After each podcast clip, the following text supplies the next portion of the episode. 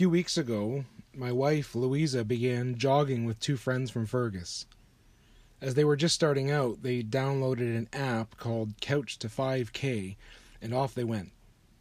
On their first evening, Louisa stumbled back into the house, out of breath and in lots of pain, but feeling victorious nonetheless. She had to fight hard just to finish that first day. Now, after two weeks, the app has them running longer than before, but they push through each day. And even though each day is a battle for them, the first day was the big battle. If they were going to give in, they were going to do it then. But they pushed through even in agony.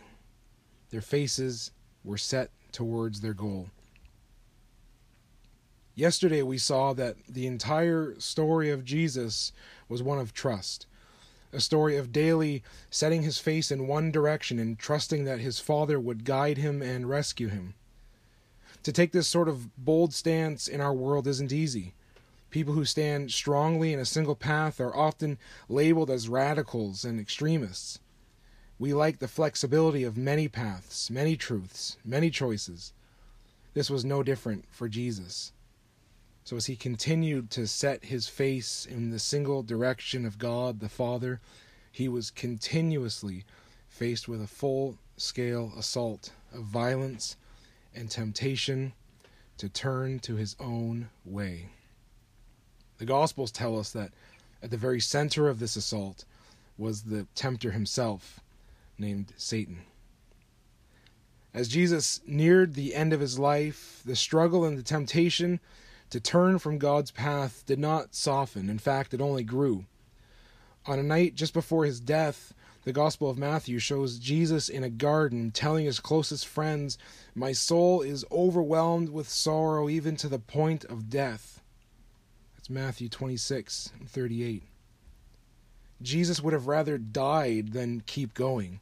That that is a deep sorrow. I wonder if you've ever felt like that. Before the night was through, Jesus was going to be captured and led away towards the final battle of his life, the cross at Jerusalem. But first, the agony of the garden. After more than 30 years of life, it is here that Jesus starts to die. The agony of the garden is the beginning of the end for him, and the struggle to remain in God's path caused real sorrow for Jesus. In Matthew 26 and 38, the, the word sorrow is agonia. This is where we get our word agony. It's the same word used to describe the place where gladiators fought to the death in Roman times. Jesus is experiencing agony, this fight to the death.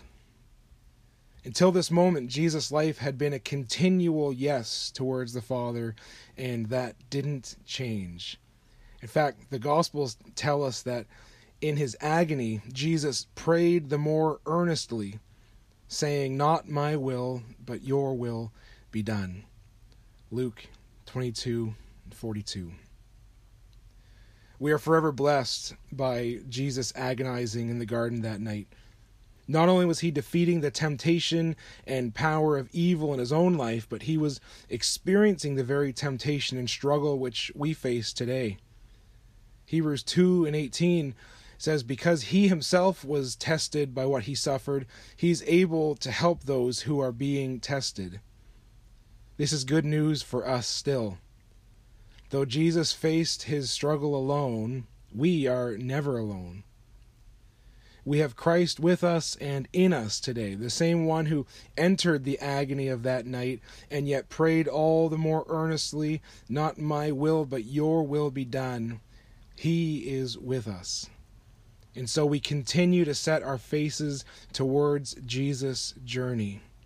His agony in the garden is merely the beginning of Jesus' death. But that first battle has been won, and Jesus continues to set his face towards what is next. Let's pray.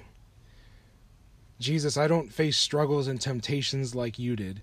I crumble so often. I say, Not your will, but my will. But you said the opposite, and you won the battle in great agony. Please be with me in the struggles which I face. I know you love me. Please hold me and strengthen me, and help me to set my face to the will of the Father and to share the life that you have in Him. Amen.